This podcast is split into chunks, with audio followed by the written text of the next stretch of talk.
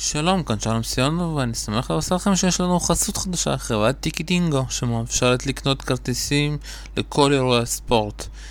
אז uh, אם אתם נוסעים וצריכים איזשהו כרטיס, אתם מוזמנים לקנות דרך האתר ולקבל קופון על 3% הנחה. הקופון מופיע בתקציר של הפודקאסט, אז היה נעימה.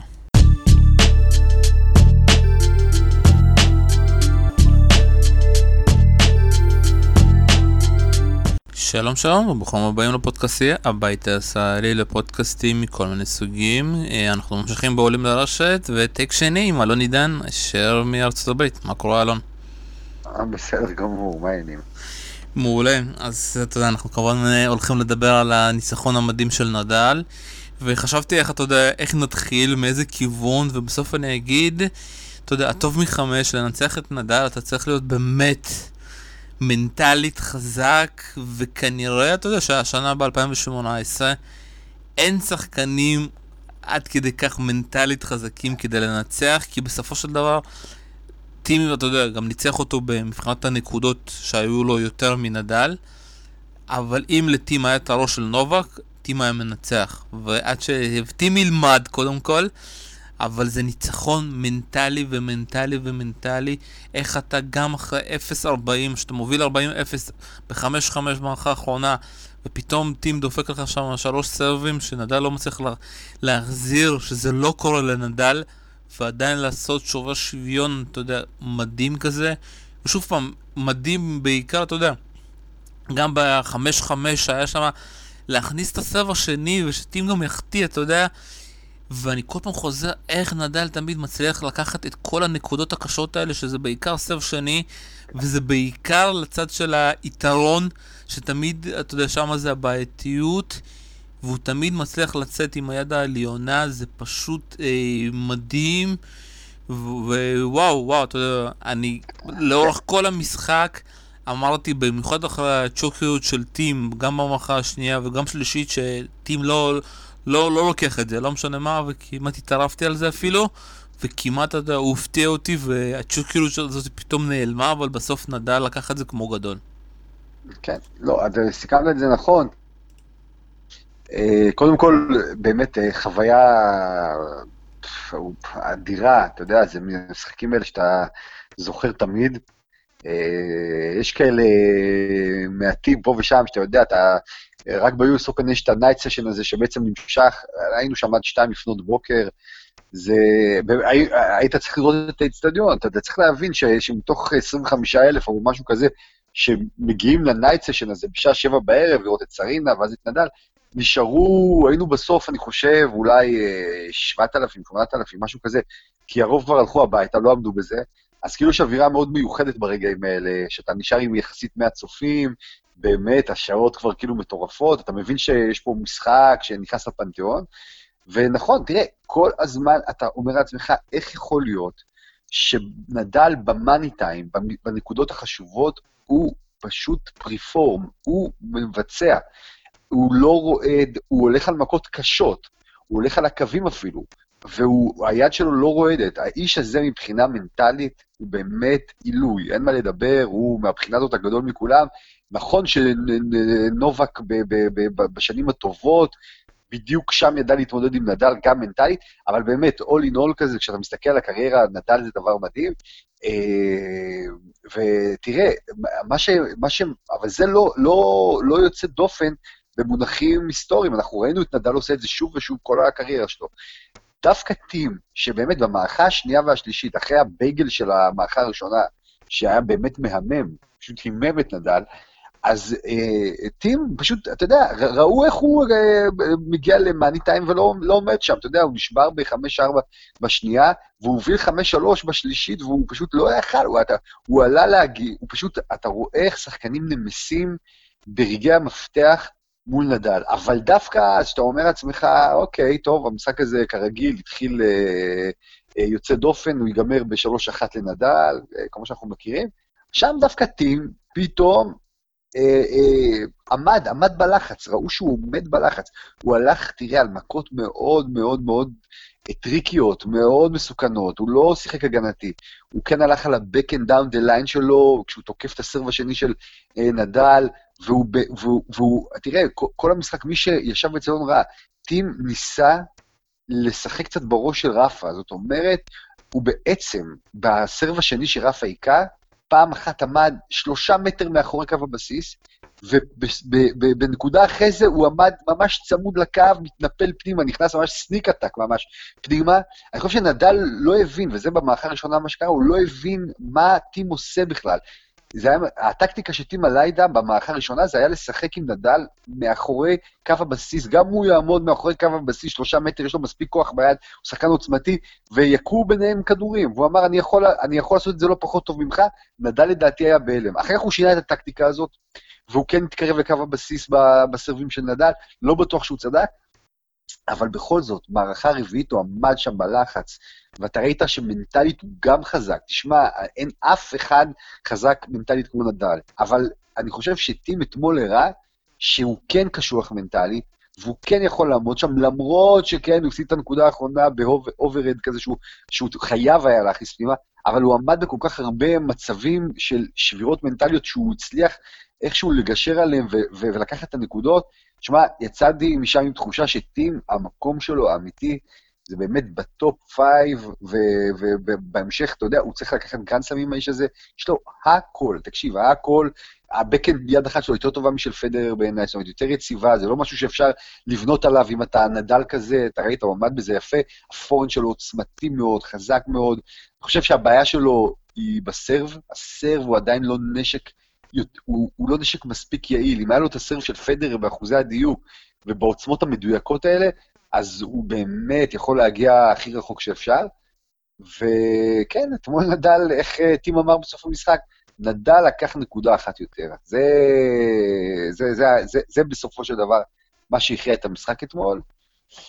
והשאלה הגדולה גם מה זה יעשה לנדל לקראת ההמשך, נדבר על זה בטח אחר כך, אבל הוא, הוא באמת בטורניר שהוא מבזבז המון שעות על, ה, על, ה, על המגרש, גם נגד חדשנוב, גם נגד בסילשווילי, בטח אתמול. דל פוטו צריך להיות מרוצה, למרות שגם הוא סבל מהתכווצות אתמול. אז ככה, קודם כל, אה, כמו שאתה דיברנו אה, לפני המשחק, וקודם כל אתה אמרת שדווקא אתה מפחד מהבקאנד של uh, טים, ואמרתי לך שדווקא כאן, יש כאן איזשהו יתרון, כי טים לא מפחד מהבקאנד שלו, ובסופו של דבר, אתה יודע, צדקתי, היו לו כמות מטורפת של וינרים, ואיפה דווקא הייתה הבעיה? שהוא התחיל לשחק קצת, אה, אפשר להגיד, ניסה למשוך דווקא עם הבקאנד שלו לכיוון הבקאנד של נדל, וזה לא היה יותר מדי חזק. ונדל הצליח תוך שנייה להעביר את המשחק להתקפה.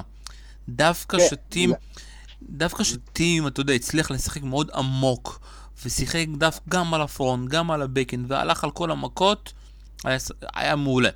אבל אחת הבעיות שגם טים צריך ללמוד איך משחקים ב break point. הוא, הוא ממשיך, הוא שיחק באותו קצב כל נקודה. וזה גם אני חושב שאחד, ה, אתה יודע, המפתחות של נדל וטים וכל השחקנים הגדולים והקטנים, אפשר להגיד איך משחקים את הנקודות השבירה, איך, מה עושים בנקודות השבירה, וכאן טים לדעתי די נכשל, כי הוא משחק אותו דבר, הוא צריך קצת, קצת לשנות. כן, תראה, קודם כל, זה נכון שהבקאנד אה, לא הייתה נקודת, לא היה נקודת תורפה, בשום פנים ואופן לא. היה לו כמה פעמים שהוא ברח במערכה השנייה והשלישית עם ה backhand לעבר ה forehand, ובאמת, הבריחה הזאת עלתה לו ביוקר, כי הוא פתח את המגרש, נדל ישר מזהה את זה ונותן לך עם ה forehand שלו לצד הפתוח. אבל נכון, באופן כללי ה backhand עבד מצוין, ובאמת ה backhand שלו מאוד מאוד יציב, אתה לא מרגיש שזה מכה של הימור. כמו אצל פדרר, הרבה פעמים שאתה מרגיש שהוא הולך על backhand שהוא לא slice. backhand מלא, אתה, זה יכול לעוף לשם, יכול לעוף לשם.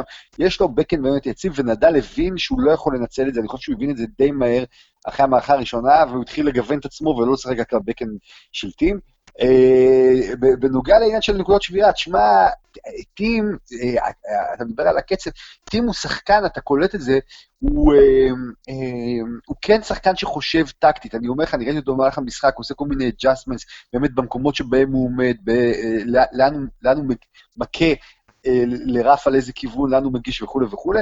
אני, העניין של אה, נקודות שבירה, אני, אני חושב שזה מאוד מאוד מנטלי, זאת אומרת ששם שם בעצם רואים כמה אתה רועד, כמה כאילו אתה מתרגש, כמה אתה, אתה, הראש שלך עובד במקום שאתה צריך לא לחשוב כמעט ולשחק את הנקודה. בדבר הזה, טים פח, יותר פריך מנדל, זה ברור, אני חושב שכולם יותר פריחים מנדל בקטע הזה, ולכן אני לא ראיתי שהוא, נגיד, אה, זה רק עניין של קצב או דברים מהסוג הזה. אני חושב שזה, אחרי המשחק אתמול, זה מהמשחקים שייתנו לטים המון המון המון ביטחון, המון. כמובן שאם הוא היה מנצח בכלל, זה היה מקפיץ אותו מדרגה, הוא היה מבין שהוא יכול, יכל לעמוד בחמש מערכות נגד נדל, שזה באמת unheard of, אתה יודע, מעט מאוד יכולים לעשות את זה, אבל בכל זאת, למרות ההפסד, הוא עמד מולו, הוא יודע שהוא עמד מולו, הוא עמד בלחצים, הוא עמד באתגרים האלה, הוא, הוא, הוא אתמול, אני חושב, יכול להיות קפץ מדרגה, הוא חייב יהיה לנצל את זה קדימה ולא להמשיך עם ה-ups and downs האלה שאתה שומע עליו חודשיים טובים, ואז חודשיים שהוא מפסיד באיזה שני סיבובים אה, שני, שני או שלישי או משהו כזה, ונעלם. המפתח פה זה יציבות, והמפתח זה גם, הוא יהיה חייב לקחת תואר אחד גדול, הוא מסוגל, אני אומר לך שהוא מסוגל בכל משטח, בכל משטח, הוא טוב בחמאה, הוא טוב בקשים, ראינו את זה, הוא חייב יהיה לקחת תואר. הוא ייקח תואר של איזה, אתה יודע, זה בסופו של דבר זה מתי, ואתה יודע, בסופו של דבר אפשר להגיד ש-2018, אתה יודע, אם עושים איזושהי השוואה בין זוורב לטים, נכון שזוורב לקח אה, אולי תארי מאסטר, אבל לדעתי טים הגיע יותר רחוק אה, בגרנד סלאמים. בגרנד סלאמים. ושם... כן, אגב, טוב, תראה, צריך, צריך שלום להגיד, תראה, זוורב בגרנד סלאמים הוא כרגע כישלון, הוא צעיר והכל נכון, אבל הוא, רואים שיש שם פער גדול מאוד בין אה, המשחקים שלו בגרנד סלאמים לבין מאסטרס וכאלה, וכאלה, הוא לא עובר סיבובים כמעט אה, שלישיים, שניים, הוא נכון הגיע פעם אחת, אני חושב, לרבע, אבל בגדול הוא, הוא, הוא לא מצליח לתפקד דווקא בטורנירים הגדולים האלה, וטים, כן, טים, טים מצליח הרבה יותר ממנו, זה ברור, ומגיע לשלבים הרבה יותר מאוחרים, אבל אני חושב שבאמת אה, אה, אנחנו באיזשהו מקום, כשזוורב פתאום אה, אה, פרץ השנה, וראינו איזה פוטנציאל גדול הוא, אז הזיזו את טים קצת החוצה, טים קצת נשכח באיזשהו אופן. והוא אתמול הראה שהוא פה, שהוא חזק, והוא פה, ויכול להיות שהיריבות הגדולה הבאה זה טים זוורב, זאת אומרת, כשפדר פורש ונדל פורש, וג'וקוביץ' כבר יג'עג'ע לסוף הקריירה, מרי לדעתי כבר שם, אה, וכל הדור הזה של אה, דימיטרוב ואלה לא הצליח לעשות את זה, אז יכול להיות שמה שנראה זה טים נגד זוורב, כאיזה מין פדר נדל חדשים כאלה, ואני עם טים. אני עם טים. אני דווקא שוב פעם, אתה יודע, אני איך שראיתי את זוורב דווקא אמרתי שדווקא זוורב, אתה יודע, ייקח את התואר הגרנדסלאם הראשון, אבל בינתיים טים כזה, אתה עושה איזושהי אה, מלחמה מאוד גדולה, ואתה יודע, והרבה גם, אתה יודע, אחרי המשחק זה אמרו שדווקא אם מישהו ייקח, אתה יודע, מביניהם את הגרנדסלאם הראשון, זה דווקא טים וזה דווקא ברון גרוס, אבל בואו קצת נחזור גם, אתה יודע, לדבר על המשחק. אה, ובוא, אתה יודע, נדבר דווקא על הסט הראשון, אתה יודע, נדל לא היה שם, ולקח לו, זה היה הסט הכי, אפשר להגיד, 25 דקות שהוא הפסיד שם 6-0, אבל מה שאהבתי, שנדל, אתה יודע, אחרי המשחק אמר, נכון, לא נכנסתי טוב, אבל הבנתי מהר שאין לי פה מה להילחם, אמרתי, ב-4-0 בואו קצת נסיים ונתחיל לשחק מחדש את הסט השני. וזה מזכיר לי גם את המשחק בשנה שעברה מול דלפו, גם, הסט הראשון היה על הפנים. ופתאום בסט השני כן. יש לך נדל אחר. תנסה להסביר לי איך נדל, אתה יודע, מצליח במשח... במשחקים, אתה יודע, בין הסטים, לעשות את הסוויץ' בראש הזה ופשוט לשנות את המשחק שלו. קודם כל, תראה, קודם כל אני חושב שנדל מאוד מאוד הופתע בסט הראשון, אפשר היה לראות את זה, והופתע, בין היתר, אה, נכון, הרמה של טים הייתה גבוהה מאוד, אבל אני חושב שהוא הופתע מהטקטיקה של טים. זה, הרבה פעמים לא רואים את הדבר הזה בטלוויזיה.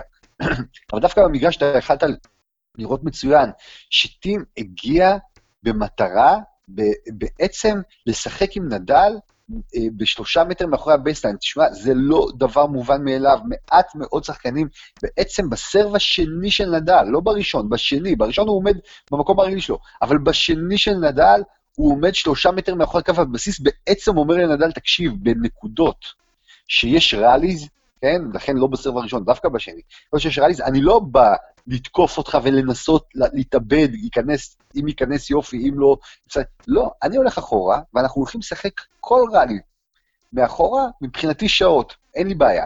נדל לא ידע, אני, ראית שהוא לא ידע מה לעשות מול בעצם גרסה של עצמו באיזשהו אופן בדבר הזה, זה ממש בלבל אותו, וטים החזיר לו כדורים מאוד ארוכים, לאו דווקא חזקים, אבל מאוד ארוכים, זאת אומרת לקו הבסיס, ויש, ו, ועמד איתו בראלי, שזה דבר, דבר שהוא יוצא דופן, להגיד, אני עומד איתך בראלי עכשיו, נקודה אחרי נקודה.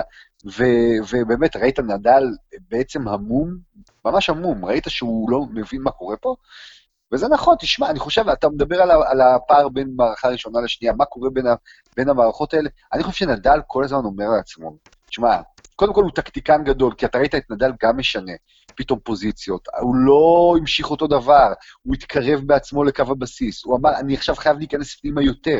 הוא נכנס יותר ולא עמד מאחורה, כי הוא לא עמד מול טימבה בשלב הזה. אז הוא במערכה השנייה כבר נכנס יותר פנימה, וכן קיצר נקודות, ואמר, אוקיי, אם הוא משחק משחק נדלי, אני אשחק יותר, נקרא לזה פדררי לצורך העניין, וכן אני אנסה להלחיץ אותו. הוא שינה דברים, הוא שינה דברים, זה דבר אחד. דבר שני, תשמע, נדל, אני חושב, הוא מטחנה. זאת אומרת, הוא כל הזמן טוחן, טוחן, טוחן, טוחן, טוחן, הוא לא מוותר. הוא יודע שבשלב מסוים העסק יסתנכרן, זאת אומרת, יתחיל לעבוד. ולכן אני חושב שהוא גם לא כל כך לחוץ מהעובדה שהוא מתחיל לא טוב. הוא יודע שבסופו של דבר המטחנה תעבוד, והשחקן שממול יצטרך לטפס על ההר, לא משנה מה, הר מאוד גבוה, בטח בטוב מחמש מערכות. גם טים ידע שה-6-0 הזה, עם כל הכבוד, הוא, הוא מאוד מה שנקרא פיקנטי, והוא, אתה יודע, מאוד סקסי, כאילו, להגיד, נתתי בגל לנדל, אבל ברור היה גם לטים שזה לא עומד להימשך ככה, ושהמשחק הזה ברור שהולך להתאזן, ושיהיה הרבה יותר צמוד. ובאמת, הדברים האלה, אתה יודע, זה כמו סטטיסטיקות שמתיישרות, פתאום ה serve הראשון לא נכנס באותם אחוזים, פתאום ה-backhand down the line לא נופל בדיוק בנקודה שלך. אה, זאת אומרת, גם, אני חושב שגם באיצטדיון ידעו שראינו עכשיו משהו באמת יוצא דופן, אבל זה לא מה שאנחנו נראה במערכה השנייה השלישית, זה לא נדל פצוע או נדל, אתה יודע, מדדה, שאפשר לראות אותו פתאום חוטף איזה, מה שהם קוראים פה huge upset, איזה מין תדהמה גדולה, לא, זה נדל דווקא בכושר טוב, גם פיזית וזה, וידענו שהוא יחזור, הוא באמת חזר, זו דווקא לא הייתה הפתעה מבחינתי. בואו קצת נדבר על הצ'וקרות של אה, טים, אה, גם במערכה השנייה במצב, אתה יודע, שפעמם הוא הגיש אה, למערכה והוא לא הצליח, גם במערכה השלישית, ואתה יודע, ואני רואה את טים, והסרב הראשון לא עובד, ואין לו גם סרב שני, אתה יודע שאנחנו מסתכלים נכון, על נכון, השני, נכון. כמה נקודות הוא לקח, נדל לקח 56 אחוז, גם טים, אתה יודע, בסופו של דבר לקח 56 אחוז, אבל טים זה היה 40 מתוך 72, ונדל זה היה 32 מ-57. זה אומר, כן, תשים לב כן. כמה, אה, כמה הזדמנויות, כמה פעמים הוא היה צריך להגיש סף שני, וכאן mm-hmm. הבעיה, ותשים לב מתי זה קרה, כל פעם שהיה איזשהו מין מאני טעם, הסרב הראשון של טים לא עבד, וגם דיברנו איתך לפני המשחק. נכון, היה לו גם כמה סרבים ראשונים במאניטאם שכן עבדו, אבל זה נכון, אני מסכים לגמרי, שמה שהיום, אני חושב, מפריד בין טים לעילית של העילית, ממש לשלושה ארבעה הגדולים, זה הסרב. לא יעזור, גם הראשון וגם השני. אני חושב שהוא צריך להוריד מהעוצמה של הסרב הראשון לטובת דיוק. זאת אומרת, הוא צריך ללמוד, הוא שיחק המון פעמים, אתה יכולת לראות, על סרב של במיילים, זה 129-130 מייל לשעה, אוקיי? אתה ראית, זה סרב חזק מאוד מאוד מאוד. אני חושב שעדיף לו סרבים של 120-122 מייל לצורך העניין, ושיהיה על הקו, לא משנה אם זה, אם זה בטי-פוינט או בחוץ, לא, אבל, אבל שידייק בראשון טיפה תמורת עוצמה, כדי להתחיל ראלי באמת עם, עם יתרון לטובתו, כי כשהוא מגיע לסרב השני שלו, הוא בבעיה, אתה רואה את זה, אין לו סרב שני. ואגב, אחד הדברים שהם מאוד מאפיינים את פדרר, בטח בשנים שהטניס שלו בתוך הראלים הוא לא בשיאו, זה ההישענות על הסרב. סרב ראשון, מדויק, לא חייב להיות בום גדול, איזנרי כזה, אלא אה, בעוצמה טובה, ובעיקר מדויק, אבל בעיקר סרב שני שהוא יכול מאוד לסמוך עליו, קודם כל בזה שהוא מכניס אותו, באחוזים מאוד גבוהים זה ברור, אבל גם מאוד מדויק, בעוצמה טובה, ו- ולטים את הדבר הזה אין. ולכן המשמעות היא שהוא צריך לעבוד על כל נקודה, אין פרי פוינטס, אין נקודות קלות, כל הזמן הוא צריך לעבוד עוד ועוד ועוד, זה מתיש הדבר הזה, ואז אתה באמת תלוי מאוד מנטלית ביכולות שלך להישאר בתוך ראלים עם שחקנים כמו נדל. באמת, אתה, עכשיו אתה אומר צ'וקריות, אני, אתה יודע, אתה, נכון שבמערכה השנייה והשלישית הוא הראה צ'וקריות, אבל מה זה צ'וקריות מול נדל? צריך להגיד את זה. נדל אומר לך, בנקודות האלה המכריעות, אומר לך, תשמע, אם אתה חושב שתקבל איזה טעות שלי, טעות לא מחויבת, ו- ותחגוג את, ה- את הניצחון במה, אתה לא תקבל. אני אתן לך, אם אתה רוצה לנצח אותי, תביא ווינר. תביא ווינר שאני לא אוכל לעצור. אבל כל אפשרות אחרת, אתה לא תקבל ממני.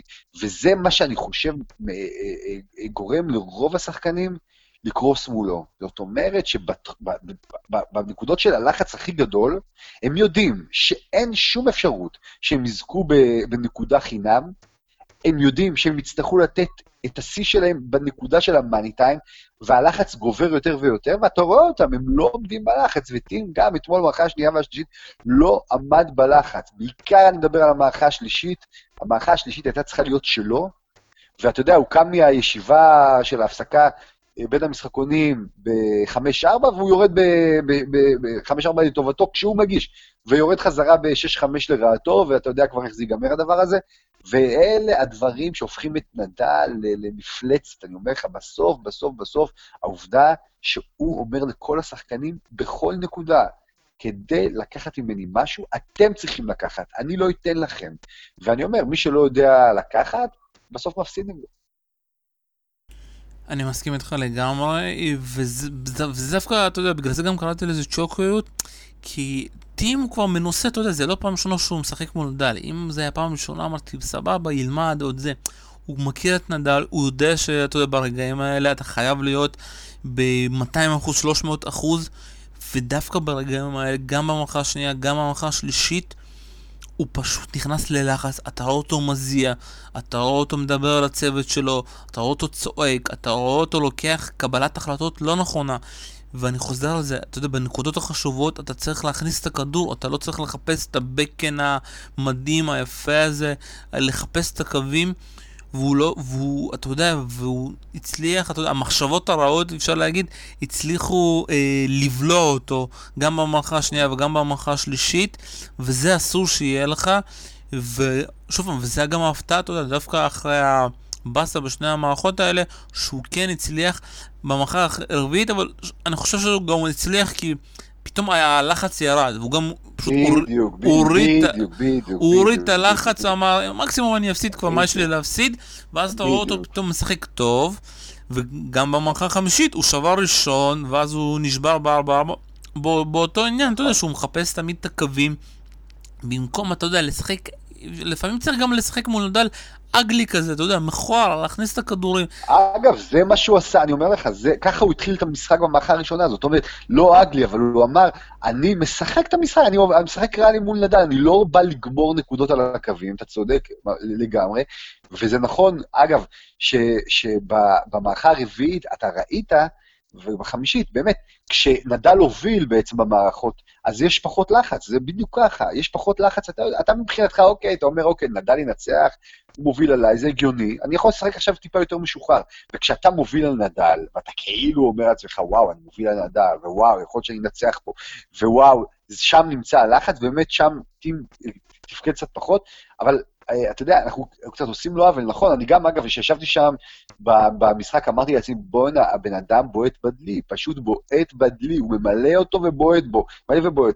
אבל אני חושב שמערכה רביעית-חמישית, למרות שזה נכון, הוא היה בפיגור, אה, הוא הראה שיש לו את החומרים. שלום, אני אומר לך, זה לא מובן מאליו. זה, אני, אני חושב ש-99% מהשחקנים האחרים היו מפסידים את המערכה הרביעית, לא היו מתאוששים מהדבר הזה, אז טים לא עשה את זה, ואני אומר לך, פדרר הגדול, פדרר הגדול, ה-head to head שלו מול נדל, הוא בדיוק, בדיוק, בגלל מה שאנחנו מדברים עכשיו על טים, בדיוק בגלל שנדל אומר לך, תשמע, אתה פה, אתה פה כדי, כדי uh, לנצח אותי, אתה תירק דם עד הסוף, אני אהיה פה עד הרגע האחרון, אני לא נשבר לי שנייה.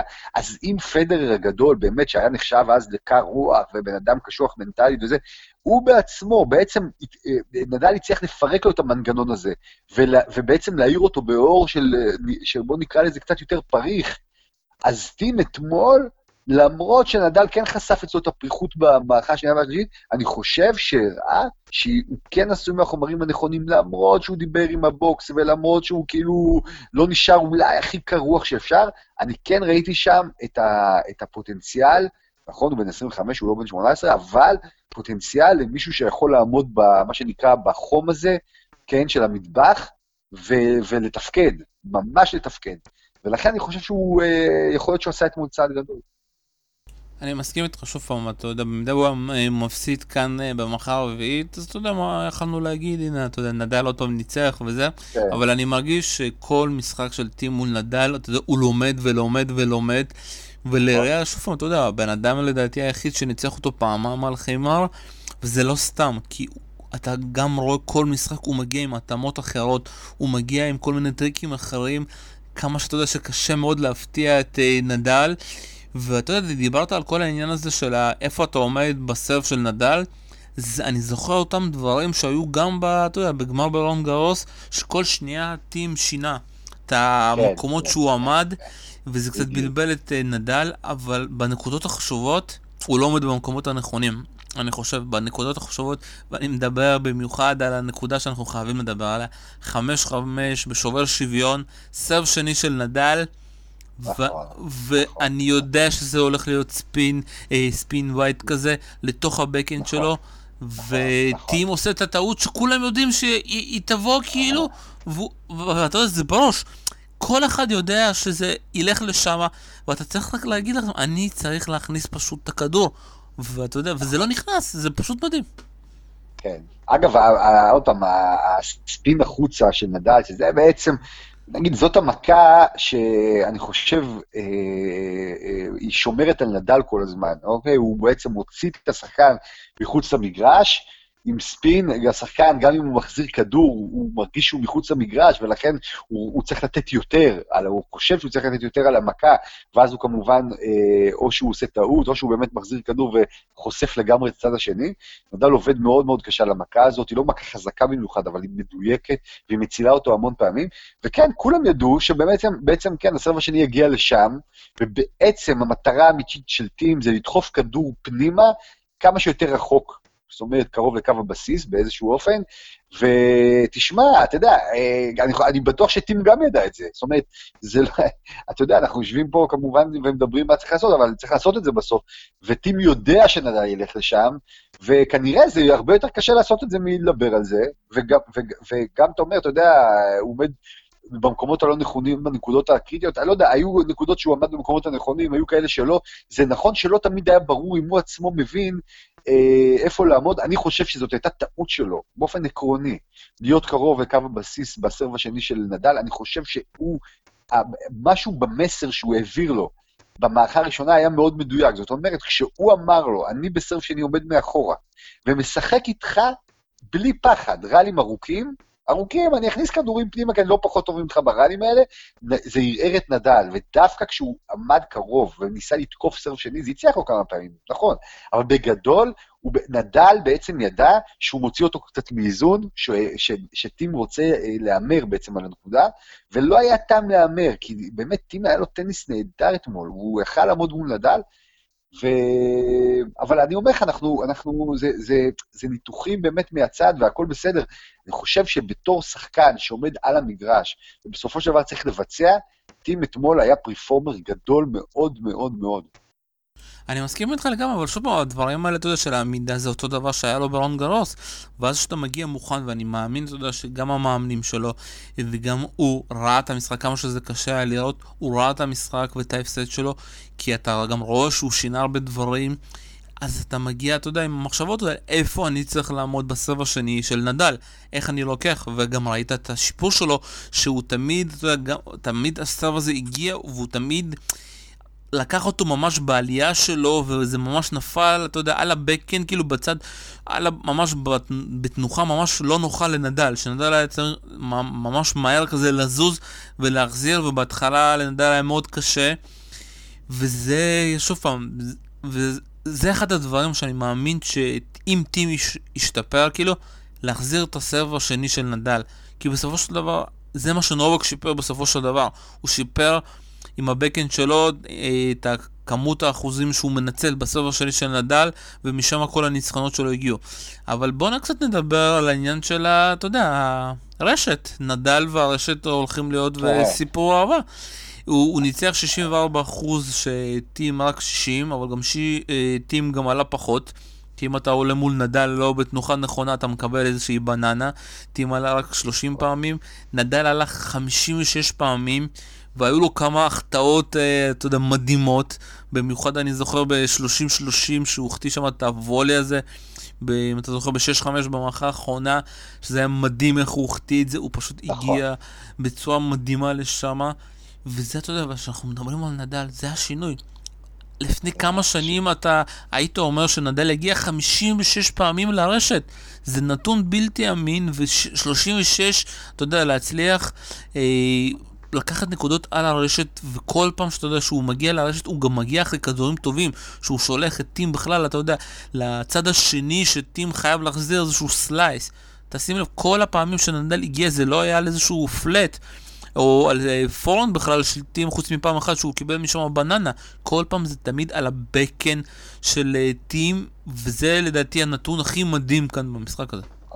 תראה, אבל אני, קודם כל זה נכון, האבולוציה של אה, נדל וכל מה שקשור למשחק רשת, לוולי שלו, הוא ממש יוצא דופן. זאת אומרת, נדל, תמיד הטענה הייתה שפדר יש לו את הטאץ' הזה, כן? ולכן גם ליד הרשת הוא ממש אומן, ונדל, אתה יודע, חוטב עצים שעומד מאחורה ו- ויורה את הספינים שלו וכולי. אבל בשנים האחרונות, כחלק לדעתי גם מהעניין של קיצור הנקודות, ובאמת ההבנה שהגוף לא יעמוד אולי במשחקים כל כך ארוכים, הוא בעצם התחיל ללכת קדימה לכיוון הרשת, ותשמע, הוא חשף שם, הוא חושף שם, אגב, זו לא פעם ראשונה, אתה רואה את התהליך, אני חושב כבר שנה, שנתיים, שלוש, שבעצם הרשת לא רק שלא אויבת שלו, אלא שיש לו touch נהדר, שזה דבר, אתה יודע, נדל עם השרירים העצומים האלה, יש לו touch נהדר, יש לו, תקשיב, הוא נתן כמה drop shot ים אפילו, drop shot ים מהחלומות, שלי היו נראים כאילו פוגעים ברשת, אבל היו בדיוק מילימטר. והוא נתן volley ים, אתה רואה שליטה נהדרת ב volley ים ליד הרשת, עם וולים של uh, פורן ושל בקן, מה שאתה לא רוצה, ו, ו, ובאמת, אתמול הוא עשה את זה שוב ושוב ושוב, באמת, אתה דיברת על המספרים, עשה את זה כל הזמן, ב, ב, בכל מקרה הוא בעצם אומר לשחקנים שאין לו, שאין לו בעצם נקודת תורפה ליד הרשת, והוא כן, כשצריך, הוא באמת שולח את הספין שלו לבקן של היריב, ומקבל סלייס שאיתו יודע להתנהג מאוד יפה. נכון שהיה לו פה ושם החטאות באמת בסוף, ברגעים מפתח, אתה יודע, זה גם קשור לעייפות, בכל זאת, הם היו שם כמעט חמש שעות על המגרש, וראית את העייפות הזאת, ואנחנו יודעים איך טים סיים את המשחק, עם overhead שהוא צריך להכניס פנימה והוא מעיף החוצה, ובמובן הזה, אגב, אה, נדל השתפר, וטים זה דווקא נקודת תורפה שלו, למרות שאני אומר לך, יש לו יד נהדרת, זאת אומרת, רואים שיש לו touch נהדר, הוא שולט בכדור, אבל המשחק רשת שלו לא טוב. לא, בטח, כשאני אומר לא טוב, אני מתכוון לא טוב עבור הרמות שאנחנו מדברים עליהן, אבל המשחק רשת שלו לא מספיק טוב. הוא אה, עושה שם הרבה טעויות, הוא אה, לא מרגיש שם בטוח, הוא לפעמים נתקע in between, בנומנס לנד הזה, אתה יודע שאתה לא ממש ליד הרשת, אתה לא ממש... לפעמים הוא הגיע באיחור לשם. זאת אומרת, ב, אם, אם טים צריך לשפר שני דברים גדולים, זה קודם כל הסרב, הראשון והשני, והדבר השני, את המשחק רשת שלו. וזה יהפוך אותו לשחקן שלם הרבה יותר. אה, נדל, שחקן שלם, כן, נדל, נדל שחקן שלם. אתה יודע, זה קצת אה, מוזר דווקא שזה טים וגם זווירה, ואתה יודע, אחת הבעיות שלהם זה משחק הרשת. זה לא, זה לא מוזר בכלל, אני רוצה להגיד לך, זה לא מוזר, כי אלה שחקנים שגדלו לתוך העידן שבו נדל וג'וקוביץ' ומרי בעצם הכתיבו את הטון, שהטון אומר כזה דבר, אנחנו משחקים מאחורה עם פצצות מאחורה, ואין טעם שתעלו לרשת, בגלל שאנחנו נפוצץ לכם את הצורה ונעביר אתכם בקלות. ואם אתם רוצים לנצח אותנו, תלמדו לעמוד מאחורה, לכאורה, כן? לעמוד מאחורה ולהפציץ כמונו, או יותר חזק, ולהיות יותר עקביים כדי לנצח אותנו. לכן הם באמת, זה, זה הטניס שלימדו אותם בתקופה ההיא, וזה טניס ששונה מאוד, אגב, באמת משנות ה-80 וה-90, שכאילו העלייה לרשת הייתה, זה היחיד שבעצם הרשת בתקופה המודרנית הזאת, ידע לשלוט בטוב ועדיין להיות הישגי, זה פדרר כמובן, אבל אני אומר לך, הוא היה יוצא דופן במובן הזה, כמו שה backhand יד אחת שלו יוצא דופן, מה שאתה לא רוצה. הבון טון היה משחק מה baseline, עם הפצצות, ש... שבעצם האמירה היא, אין לך טעם לעמוד ברשת כי אתה תחטוף פצצה לפנים. והם גדלו לתוך זה וזה. ואני אומר לך שאנחנו רואים היום, שהיום שחקנים בעצם מבינים שלמרות שכמובן שצריך לשלוט ב baseline ובכל חוות... סוגי החבטות מה baseline, אתה כן צריך את המשחק רשת, אתה כן רוצה לקצר נקודות, אתה כן רוצה לעלות, כן? עם כדור טוב לבקן של היריב, אתה רוצה לעלות לרשת ולגמור את הנקודה ולא, ולא לעמוד חמש שעות כל משחק ולגמור את הגוף שלך בגיל 30. אז אני, הטניס כל הזמן עובר אבולוציות כאלה, ובאמת אחרי כמעט הכחדה של המשחק רשת, אתה כן מזהה עכשיו, אני כן מזהה שחקנים שכן מתחילים לעלות לרשת, וטים חייב, חייב, חייב לשפר את האספקט הזה כדי באמת להיות בעילית של העילית. אתה יודע, זה מאוד... אה, עם זוורב זה מאוד מוזר, אתה יודע, כי יש לו ארך, מישה זוורב שיש להם סגנון אה, שונה והוא גם למד. וכל פעם שאני רואה את זוורב מגיע, אני מרגיש כאילו שאתה יודע, זה איזשהו שחקן צעיר כזה, נוער, שמגיע ולא יודע מה לעשות שם. אצל טים זה שוב פעם לא מוזר, כי הוא בסופו של דבר הוא שחקן חימה והוא באמת לא יודע. וכשאני מסתכל על עוד דברים שאנחנו צריכים לשים לב, זה בסופו של דבר, אני רוצה עדיין לחזור לעניין הזה, איך טים משחק את הנקודות החשובות. אני לא יודע אם אתה זוכר, גם בבייג'ין 2008, נדל ניצח את נובק על סמש נובק החטיא. ונובק לא שכח את הסמש הזה בחיים. אז גם טים, אתה יודע, מפסיד את המשחק על סמש, וזה, אתה יודע, אחד הדברים, איך אתה משחק את הנקודות האחרונות. תשמע, אני... אני רוצה להגיד לך משהו, אני רוצה להגיד לך משהו על הסמש הזה רגע, אוקיי?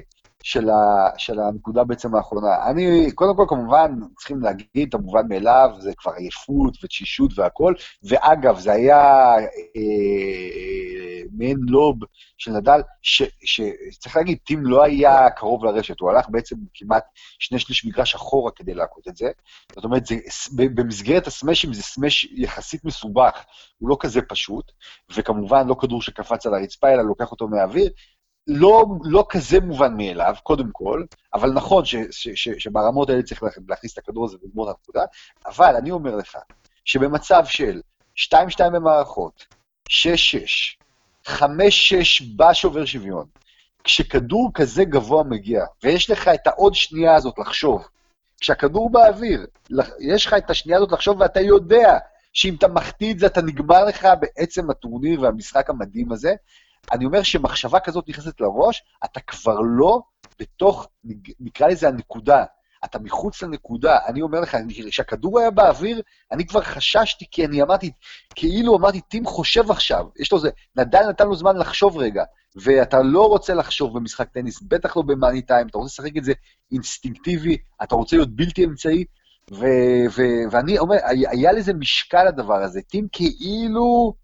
אה, חשב על הנקודה, וברגע שהוא חשב הוא העיף את הכדור החוצה, וזה גם, זה נכון שאתה רוצה לדבר על המנטליות ברגעים אחרים, אתה שואל את עצמך, מה אתה עושה בכזה מצב שכדור באוויר, מה, איך לא חושבים בעצם? אני אומר לך, זה עניין של ניסיון, זה עניין שכאילו אה, עוד שנה, אני חושב, עוד שנה וחצי, זה לא היה, לא היה קורה לו. ואגב, תשמע, בסופו של דבר, כשחושבים טיפה קדימה, אה, אני מסתכל שנה הבאה, טים בן 26, נדל בן 33, ראינו היום כאילו אה, נדל עוד לוקח, ב, ב, אתה יודע, בכוח, בכוח, בכוח, אני לא אתפלא אם בעצם שנה הבאה נראה את טים ואת זוורב מתחילים לקחת את התארים מול השחקנים הגדולים האלה, מול פדרר, מול נדל, אולי גם מול ג'וקוביץ'. אני מסכים עם כל מה שאמרת, ושוב פעם, ובמיוחד אני מסכים שהיה לו את הזמן הזה לחשוב, וזה הדבר הכי, yeah, מסו... yeah. וזה הדבר הכי מסוכן, כי הסמאשים האלה, אתה, אתה תמיד מתפלל לא להחטיא אותם, וזה מה ש... נכון. וזה גם תנועה אוטומטית, אתה יודע, אתה לא מחכה שהכדור ייפול, אתה אומר, יש לך כדור, אתה צריך לעשות סמאש, אתה עושה סמאש, אבל לא בנקודה מול נדל. זה איזשהו טריגר, וכנראה שטים באמת לא ראה, אתה יודע, את ההחטאה הזאת של נובק, שנובק, אתה יודע, מאז אותו מקרה, תמיד היו לו בעיות עם סמאשים, והוא, והוא הפסיק, אתה יודע, לעשות את הסמאשים האלה, אה, שהכדורים בגובה, הוא התחיל לחכות, וגם טים ילמד אה, לגבי העניין הזה. ובוא קצת, אה, אתה יודע, נדבר על החצי הגמר, נדל מול דל פוטו, עוד מפגש, הם נפגשו ברון גרוס, הם נפגשו בווימבלדון. וזהו, הגיע הזמן שדל פה, אתה יודע, צריך לבוא ולקחת את זה, ויהיה לו מאוד קשה, אבל אני חושב שיש לו יתרון מאוד גדול, שזה גם המנוחה, וגם זה שיש לו פחות אה, שעות מגרש מנדל, משהו שלא היה לו, ש... אה, אפשר להגיד, אה, פעם ש... שנה שעברה. ואתה יודע, אני חושב שהוא חייב לבוא כבר, ואתה יודע, כזה להעיף את הקוף הזה מהאגף שלו. תשמע, אני, אני אגיד לך משהו, הגישה הזאת, אתה יודע, אסור, אני חושב שאסור לו לחשוב על הקוף הזה במונחים של קוף. נכון, הוא הפסיד לו פעמיים השנה בגרנד סלמים, ב-11-5 לדעתי הד טו הד בכלל, כאילו לטובת נדל, אבל נדל מוביל פחות או יותר על כולם, אני חושב, אולי מלבד ג'וקוביץ' בהד טו הד האלה. אה, אה, אה, הדבר, שמטריד אותי זה מה שראיתי אתמול בסוף של המשחק, לקראת הסוף, של דל פוטרו נגד איזנר, שבמשחקונים האחרונים הוא בעצם שיחק רק את ההגשות שלו, בהגשות של איזנר הוא לא התאמץ, כי ראית שהיה לו איזה כיווץ ברגל, בשריר, והקיבוץ הזה הוא, הוא סימן לא כל כך טוב. נכון, נדל אה, אה, טחן שעות משחק על המגרש הרבה יותר מדל פוטרו, ובאמת הוא, אמור להגיע מאוד מאוד מותש, מאוד מותש למשחקים אה, בעצם בעוד יומיים מבחינתנו, אה, אבל זה שדל פוטרו התכווץ לו השריר נגד דיזנר, זה לא סימן כל כך טוב, לא כך סימן כל כך טוב.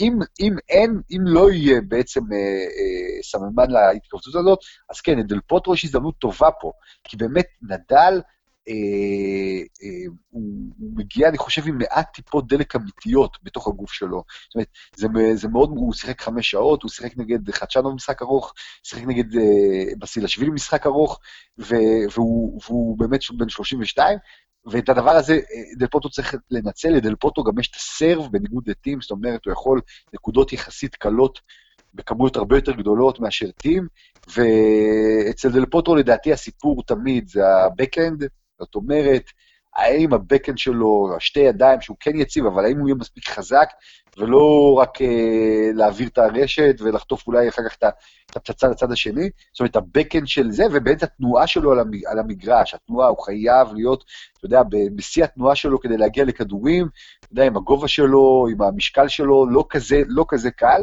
אבל אני חושב שכן, כשמסתכלים על החצי גמר הזה, אם צריך להיאמר, להעריך, זה לא נדל קלאסי, זאת אומרת, אתה לא אומר לעצמך, תשמע, זה 70 אחוז נדל, 30 אחוז דל פוטרו, אני חושב שזה ממש 50-50.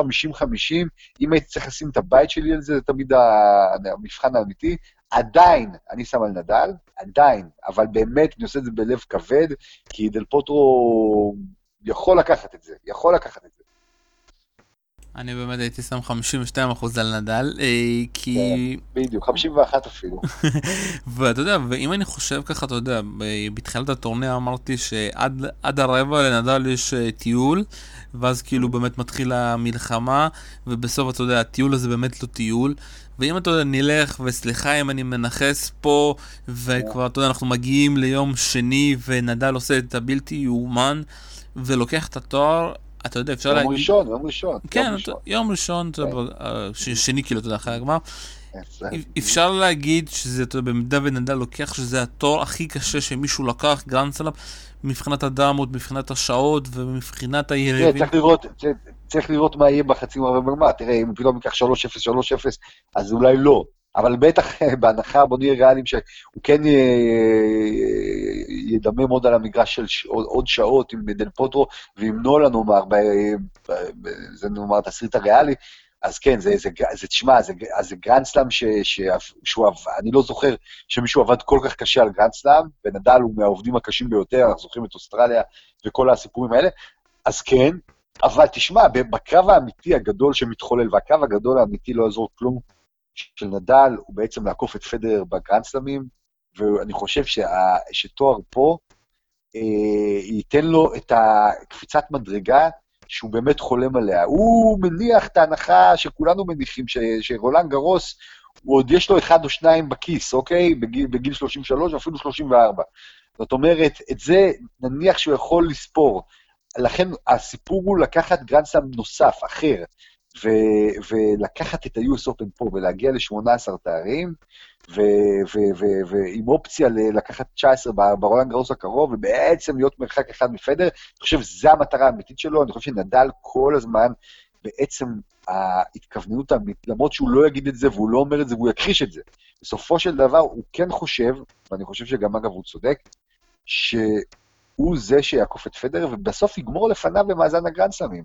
ואני חושב שזה אגב מה שזה יקרה, הוא בן 32, הוא יכול לתת עוד שנתיים, כמובן, נגיד, ניקח אפילו פציעה של חצי שנה, שקלאסית אצלו בזה, הוא יכול, יש לו, עוד, יש לו בסך הכל עוד שלושה גרנדסלמים כדי להשוות, זה לא קל, אבל זה אפשרי, וה-US Open הזה הוא אופציה, ואם הוא ייקח את, תקשיב, הוא מעורר את פדרר, זה יהיה בדיוק בסוגים כאלה של גרנדסלמים, של מלחמות קשות, שמאפיינות אותו כל הקריירה, שצריך לעבוד קשה, שצריך לירוק דם, אבל בסוף אתה משיג את זה. וזה נדל, זה נדל, תשמע, אין מה לעשות, זה נדל. ועוד משהו שהוא קצת נאחסי, אה, שוב סליחה, מי עוד נדל, אה, אפשר להגיד, אתה יודע, למרות העניין עם הפציעה שהיה לו, אפשר להגיד, מול חדשנו והפחד הזה, זה השנה הראשונה, שוב פעם, הוא התחיל גם השנה, אתה יודע, אפשר להגיד, עם פציעה מול סיליץ' באוסטרליה אופן, אבל איך שהוא חזר במרץ, אפשר להגיד, זה עונה בלי פציעות לנדל, שזה גם נס. נכון, הוא ממש, זה עונה בלי פציעות, והוא נראה טוב, אתה לא רואה את כל התחבושות האלה ואת כל ה... אה, כריכות של תחבושות על הברכיים, על הידיים, על האצבעות, על הזה, הוא פשוט נראה, כן, הוא נראה fit לגמרי, הוא זז טוב, הוא, כן, זה, אתה יודע, לא רוצה באמת אה, לנכס את, אה, את הבן אדם ולא את האוהדים שלו, אבל אה, זו עונה יוצאת דופן מבחינתו, בטח בגיל הזה. אה, אתה יודע, באמת נקווה שהוא לא ייפצע, כי לא, לא ככה אתה רוצה שהוא כן, יפסיד לפדרר בקו ההיסטורי הזה. אבל, אה, אבל אה, כן, עונה יוצאת דופן מהבחינה הזאת. ושוב פעם, אתה יודע, זה תמיד במחאות, כי יש הרבה דברים שאנחנו לא יודעים. אתה יודע, יצא איזשהו ספר שמסכם את הגמר שלו, שהוא זכה על פדר בווימבלדון, והוא אמר שהוא תמיד מקבל זריקות נגד כאבים, ותמיד שעה לפני משחקים הוא עולה, אתה יודע, עם איזשהו מסאז' טוב, ואיזשהו... תמיד יש לו שם איזושהי התערבות שאנחנו, אתה יודע, לא תמיד יודעים, אתה יודע, שזה נשמר בח... בס... בחדרים האלה החשוכים, מה הוא מקבל ואיזה הכנה הוא מקבל, ואפשר להגיד שהוא תמיד, הוא גם אמר, אתה יודע, כבר ב-2008 שהוא תמיד משחק עם כאבים. אבל אני חושב נכון. שהוא גם, הוא התרגל לשחק עם הכאבים האלה, כי אתה לא רואה, אתה יודע, אם זה לא באמת כאב שהוא לא יכול להמשיך כמו שהיה מול סיליץ', וזה כאב שפשוט הרג אותו, שהוא לא יכול להמשיך, וראית אותו כמו שבחיים לא ראית אותו מתעצבן, אבל שוב פעם, אני מנסה, אתה יודע, לנח... עוד פעם להבין איך בן אדם מצליח לשחק 4.48 פה מול חדשנוב, משחק ארוך, ולהמשיך ולהאמין, ולקחת, אתה יודע, להיות במאניטים האלה. שחקן של פעם בדור, ואפשר להגיד שהוא, אתה יודע, מבחינה מנטלית זה השחקן הכי גדול שהיה. הכי גדול שהיה. מנטלית, מנטלית הוא לא השחקן הכי גדול שהיה, אולי הספורטאי הכי גדול שהיה. לא, לא, זה לא רק בטניס. זה לא רק בטניס, זה פשוט אני לא זוכר ספורטאי עם קשיחות מנטלית כזאת. לא זוכר ספורטאי עם קשיחות מנטלית כזאת, שבעצם אתה, יש לך מולך קיר, ואתה צריך לעבור קיר, לא בן אדם, קיר. וכן, תשמע, זה גדולה, באמת, אתה יודע שצריך להכיר בה, והוא גם, אגב, שחקן מאוד מוכשר, צריך להגיד את זה, אתה יודע, כל הזמן לוחם, לוחם, לוחם, לוחם, שחקן מאוד מוכשר, עם יד טובה, עם טאץ' טוב, תשמע, ככל שהשנים חולפות, אנחנו, אתה יודע, אני לפעמים מסתכל עליו, ואני, אתה יודע, אני מהקאט של פדרר, מה שנקרא, אה, אני מסתכל עליו ופתאום רואה מולי, תשמע, אגדה, בסופו של דבר שאתה אומר, בואנה, עוד 10-15 שנה, 20 שנה, אוקיי, אנחנו אהבנו את פדרר, אלה אהבו אבל אתה, אתה, אתה תגיד, בואנה, הדבר הזה שראינו, זה היה שחקן אגדי אדיר, כן, ספורטאי אגדי אדיר. וצריך ממש אה, להעריך ולנצל כל רגע שאנחנו רואים אותו, אין מה להגיד. באמת, שוב פעם, אתה יודע, אחרי המשחק באמת לקח לי לפחות שעה, שעתיים להקל שהוא באמת ניצח, ובצורה שהוא ניצח. ואתה יודע, אנחנו כבר, בואו קצת נדבר גם על דברים אחרים, ומה היו התגובות ככה, אתה יודע, באיסטדיון, בצד של העיתונאים, לכל העניין דווקא של פדרר, אתה יודע, להפסד של פדרר וכל ה... אתה יודע, מסביב, הבכי של פדרר לגבי התנאים, מה, מה הצלחת לשמוע ככה אתמול שהיית? תשמע, אני אגיד לך משהו, היה... אה, זה, תראה, בניגוד לעבר, זה, עוד פעם, זה לא ההפסד שלו ב-2011 לג'וקוביץ', אה, בניגוד לעבר, אני חושב ש, שעיתונאים, או אנשים שבאמת חיים את התחום, הם לא כל כך מופתעים מזה. זאת אומרת, הקהל, נגיד, אתה יודע, אתה רואה נגיד טלוויזיה פה בארצות הברית, ESPN, אז כמובן שזה פותח את המהדורות חדשות הספורט שלהם לצורך העניין בלילה, כי כמובן, אתה יודע, כאילו פדר זה אגדה, הם, אה, הם אנשים שמתייחסים פה לאגדות, בלי קשר לגיל וזה, כאל משהו שלא יכול להיות שהם מפסידים בכזה שלב וכולי וכולי וכולי. זה נגיד, אוקיי, זה טקסטים ש, שמתווכים להמון, אוקיי? אבל מי שרואה טניס טניס, לא כל כך מופתע מפדרר שיש לו את הנפילות האלה מדי פעם בשנים האחרונות. נפילות שאתה כאילו אומר, וואלה, זה כן קשור לגיל, כן קשור ל... אז אתה יודע, אני, אני אפילו עצמי, שבעבר הייתי לוקח הפסדים כאלה, אתה יודע, באיזה מין דיכאון שלא נגמר, אתה יודע, ראינו את זה, הוא עצמו היה מאוד מאוד מאוד, אה, נקרא לזה קליל אחרי המשחק במסיבת העיתונאים, הוא לא היה כבד כמו בהפסדים הגדולים שלו, שאתה רואה שיושבת עליו אבן והוא לא יכול להזיז אותה, זה פשוט כבד לו מדי. פה הוא אפילו אמר, תקשיב, הוא אמר משפט מדהים, הוא אמר, אני שמחתי, כן? הוא קל לי, אפילו כשהמשחק נגמר, כן? אני, הוא בעצם, אתה ראית שהבן אדם סובל ולא רוצה להיות שם, והוא אמר, זאת פעם ראשונה שכזה דבר קורה לו, ומה זה הדבר הזה שקורה לו? הדבר הזה שבתנאי מזג אוויר כאלה, בחום הזה ובלחות הזאת, לא היה לו אוויר. הוא היה כולו, תקשיב, תמיד היינו אומרים, נדל מזיע כמו סוס, ופדר יכול לשחק חמש שעות ולא רואים טיפת זיעה. אנחנו ראינו לא רק טיפת זיעה, ראינו שהוא מזיע כמו נדל בימיו הגרועים ביותר, ולא יודע מה לעשות עם הדבר הזה. עם הדבר הזה הוא לא מסוגל כאילו לעמוד על המגרש ולתת את כל מה שיש לו, הוא לא מסוגל. זה קשור גם לגיל, אני חושב שזה קשור גם לאיזה מין... אה, אה, לאופי, לאופי. פדרר הוא, הוא, הוא לא בא ל, ל, ל, לקרבות אה, מכוערים כאלה, כן? זאת אומרת, זה, זה, זה, זה, זה לא נראה לו כל כך. ולכן אני לא יודע, אני, אני, הוא נכון, זה היה לא נעים, זה היה הפתעה גדולה, אבל נגיד המשכנו הלאה יחסית מהר. ואחד הדברים שעזרו להמשיך הלאה, בסופו של דבר בדיעבד, זה משחק כמו נדל טים. אני אומר לך שאחרי המשחק הזה ובתוך המשחק הזה, ההפסד של פדר כבר נראה כמו היסטוריה מאוד מאוד רחוקה, מאוד. אז באמת צריך להגיד תודה לטים ולנדל, אה, ואתה יודע, אנחנו ככה מסתכלים, ועוד פעם, גם היום אנחנו מהמרים, אז אנחנו מהמרים ככה על אה, נובק אה, מול צ'יליז בחצי גמר, ואז גמר של נולה נדל. תשמע, קודם כל, כמובן, אתה יודע, צריך להגיד, יכול, הכל יכול לקרות, מילמן, שמילמן, ראינו אותו נגד פדר, אבל כן, אני הולך על נולה צ'יליץ' בחצי, אבל אני לא במאה אחוז מוכן להעלות את נולה אוטומטית לגמר, אני חושב שצ'יליץ' הוא שחקן מסוכן מאוד, מסוכן מאוד עבור נולה, והוא כן יכול לנצח אותו, אבל עוד פעם, במבחן הבית, איפה אני שם את הבית שלי? כן, אני שם על נולה, ואני שם על uh, אפשרות לא רעה בכלל שיש קלאסיקו של נולה uh, נדל בגמר. ובמצב כזה, תשמע, תשמע, תשמע, אני לא יודע, אני, אני, בוא, בוא, אני לא, לא יודע מה להגיד לך. אם אני צריך סתם עכשיו לזרוק לך הימור אינסטינקטיבי, אני הולך על נדל. טוב, שמע, אתה נשאר עם ההימור הזה עד הסוף, ואני כבר רוצה להגיד לך, אחרי הניצחון הזה, אני מכיר שלוש... בן אדם אחד לפחות שקנה כרטיסים וטס הברית עכשיו, וגם על המשחק של חצי... ויש עוד שני אנשים שאני מכיר שנוסעים והולכים להיות בחצי גמר הזה, הם פשוט חיכו באמת אם נדל ינצח את אה, טים, וזה, שוב פעם, זה מדהים, אתה יודע, אוהדים שיש לנו באמת אוהדים כנראה משוגעים בארץ, שמוכנים, אתה יודע, לעשות את הדברים האלה, וככה לסיום, בוא קצת תספר איזשהו דברים שאתה שאנחנו לא יכולים לראות את זה פה, דווקא איך כל הקטע הזה שאתה יודע בעיתונאים שם, והדו-שיח, כל מיני דברים שאתה יודע, אנחנו לא יכולים לחוות את זה, איזושהי חוויה שלך דרך משהו שם אוקיי. משם. תשמע, האמת שאתמול אה, במשחק, זה בנוי ככה, צריך להבין, העיתונאים אה, במשחקים רגילים נקרא לזה, יושבים ב, ב, ב, ממש כמה שורות מעל המגרש, מקום ממש מצוין למטה, ובמשחקים גדולים של אה, אה, שלבים יותר מתקדמים, אז אין מקום לכולם, נותנים עדיפות או לכתבים שמסקרים את השחקנים אה, מהמדינות שמהם הם מגיעים, זה מובן מאליו, ונותנים עדיפות כמובן לאמריקאים, בעיקר ותיקים, אתה יודע, ניו יורק טיימס, וולסט ג'ורנל, כל מיני כאלה, אה, ואז אנחנו מישראל, שכמובן אין לנו אף ייצוג בטורנירים כאלה בדרך כלל, עולים למעלה, גם מקום לא רע בכלל, אני אפילו מחבב אותו יותר באיזשהו אופן, אתה רואה בזווית מצוינת. אז שם יש לך דיבור מסוג אחר.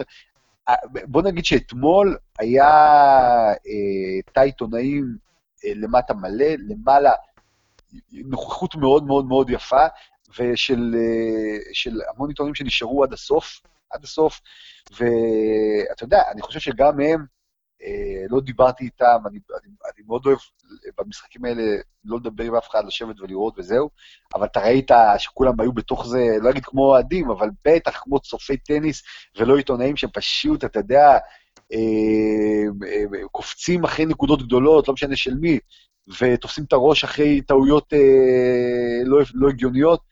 אה, היה, הייתה ממש חוויה, אתה אומר לך, יש, יש, אתה, צריך להבין, אנחנו רואים שם שעות על גבי שעות טניס, זה נשמע כיף, אבל לפעמים זה סבל. זאת אומרת, אתה יכול לבוא בשתיים בצהריים, אה, להתלהב שעה-שעתיים, בכל זאת, שמש בחוזה, בשעה תשע אתה תופס אותי כבר, אני, אני גמור, בשעה 12 בא לך להתאבד, פחות או יותר, ולמרות שזה השחקנים הכי גדולים בעולם, שמות הכי גדולים, ואנשים יטוסו באמת מישראל וישלמו המון כסף בשביל לראות, אבל צריך להבין משהו, שאתה רואה את זה כל יום, שעות על גבי שעות, אז כמובן, כמו כל דבר, זה, זה, זה הופך להיות, אה, זה מתיש לפעמים, ומשחקים כמו אתמול, ורגעים כמו אתמול, הם בעצם צובעים בדיעבד את כל השעות המונוטוניות האלה, פתאום בצבעים עזים, ואתה אומר, וואלה, היה שווה להעביר את כל השמונה שעות שקדמו לזה, בשביל להיות נוכח ברגע הזה. ולכן, אלה המשחקים הגדולים, לזה אתה מחכה, לזה מה שאתה מנסה לתפוס. אני הייתי שלשום, תקשיב, אה, ב, ב, אחרי שראיתי ג'וקוביץ' נגד סוסה כזה, שזה היה משחק, אתה יודע, אתה הבנת שלא הולך לשום מקום, ואז קפצתי לסבלנקה נגד אה, אוסקה, ואז אה, אמרתי, טוב, אבל המשחק המעניין של היום, זה, זה, זה, מבחינתי, זה גופן נגד, אה, אה נגד אה, אה, צ'יליץ'. ואתה יודע, איזה, איזה אה, אה, אכזבה יש במשחק הזה שאמור להיות גדול, ואתה יושב שם, והוא לא מתרומם, ואתה כבר בשעה השישית או השביעית שלך של הטניס באותו יום, ואתה אומר, what the fuck, מה הולך פה, גופן, למה אתה לא משחק? אתה כל כך מוכשר, זה לא... ודברים כאלה כאילו מייאשים אותך ממש. ולעומת זאת, משחקים כמו של נדל טים אתמול, באמת, זה משחק שמרים אותך למעלה, ממש מרים אותך למעלה, ומחזיר לך כאילו את ה passion הזה. וכן, זה, זה כיף.